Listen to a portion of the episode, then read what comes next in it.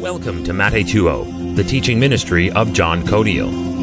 Matheteuo in Greek means to make a disciple. Good evening, Pastor. It says a golden bell and a pomegranate, a golden bell and a pomegranate upon the hem of the robe all around. What what do the golden bell and the pomegranate on the ephod signify? So what do the golden bell and the ephod signify? Well, it says so right there. Can you read Exodus 28, 33 to 35? and upon and beneath upon the hem of it you Mhm. shall make pomegranates of blue and of purple and of scarlet round about the hem thereof and bells of gold between them round about bell and a pomegranate a golden bell and a pomegranate upon the hem of the robe round about it and it shall be upon Aaron to minister and his sound shall be heard when he goes into the holy place before the Lord and when he comes out that he die not. That he may not die. This is the whole thing.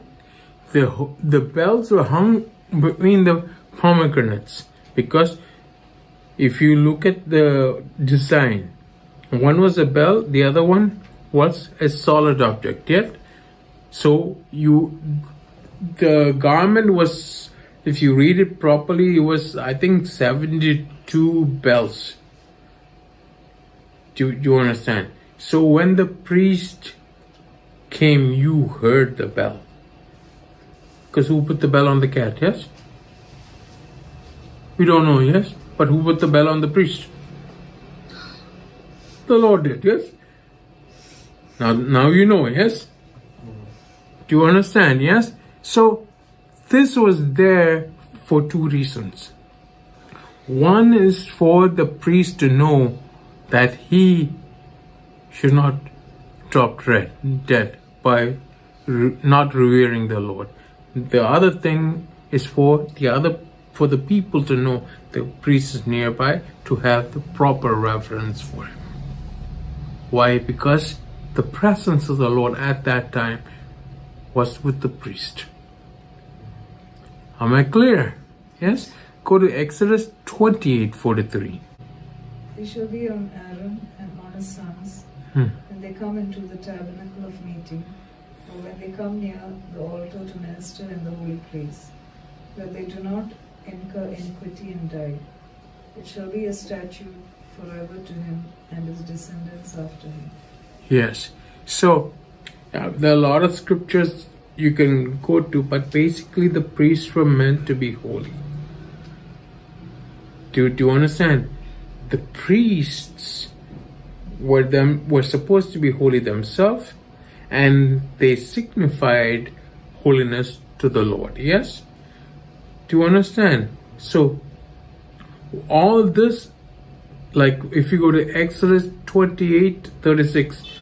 You shall also make a plate of pure gold and mm-hmm. engrave on it, like the engraving of a signet, holiness to the Lord. Yes. So we don't so that we don't take the Lord for granted.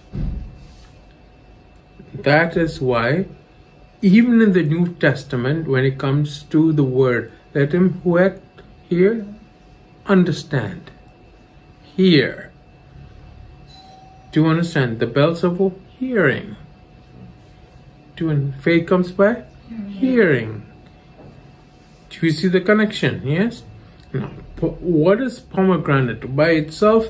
Like uh, in the Jewish, like we just had Hanukkah um, in December. You know the, the the candles they light. Pomegranate are featured in the in Hanukkah, yeah, as part of the celebration and all that. Yeah.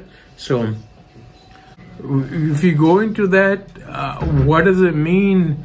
All that doesn't make a pomegranate holy. It's just a pomegranate. It's a fruit. You're supposed to eat of it. Do do you understand? But does it have a meaning? Of course it does. Do, do you understand? But we're not going to go into that. But here, the symbolism of the bell is to make a noise. Do you understand pom- pomegranate is to ring the bell? You, you look at it physic, uh, uh, physically. Yes? Do you understand? Yes? Is that clear? This recording is meant to teach God's Word with clarity and simplicity. Thank you for listening.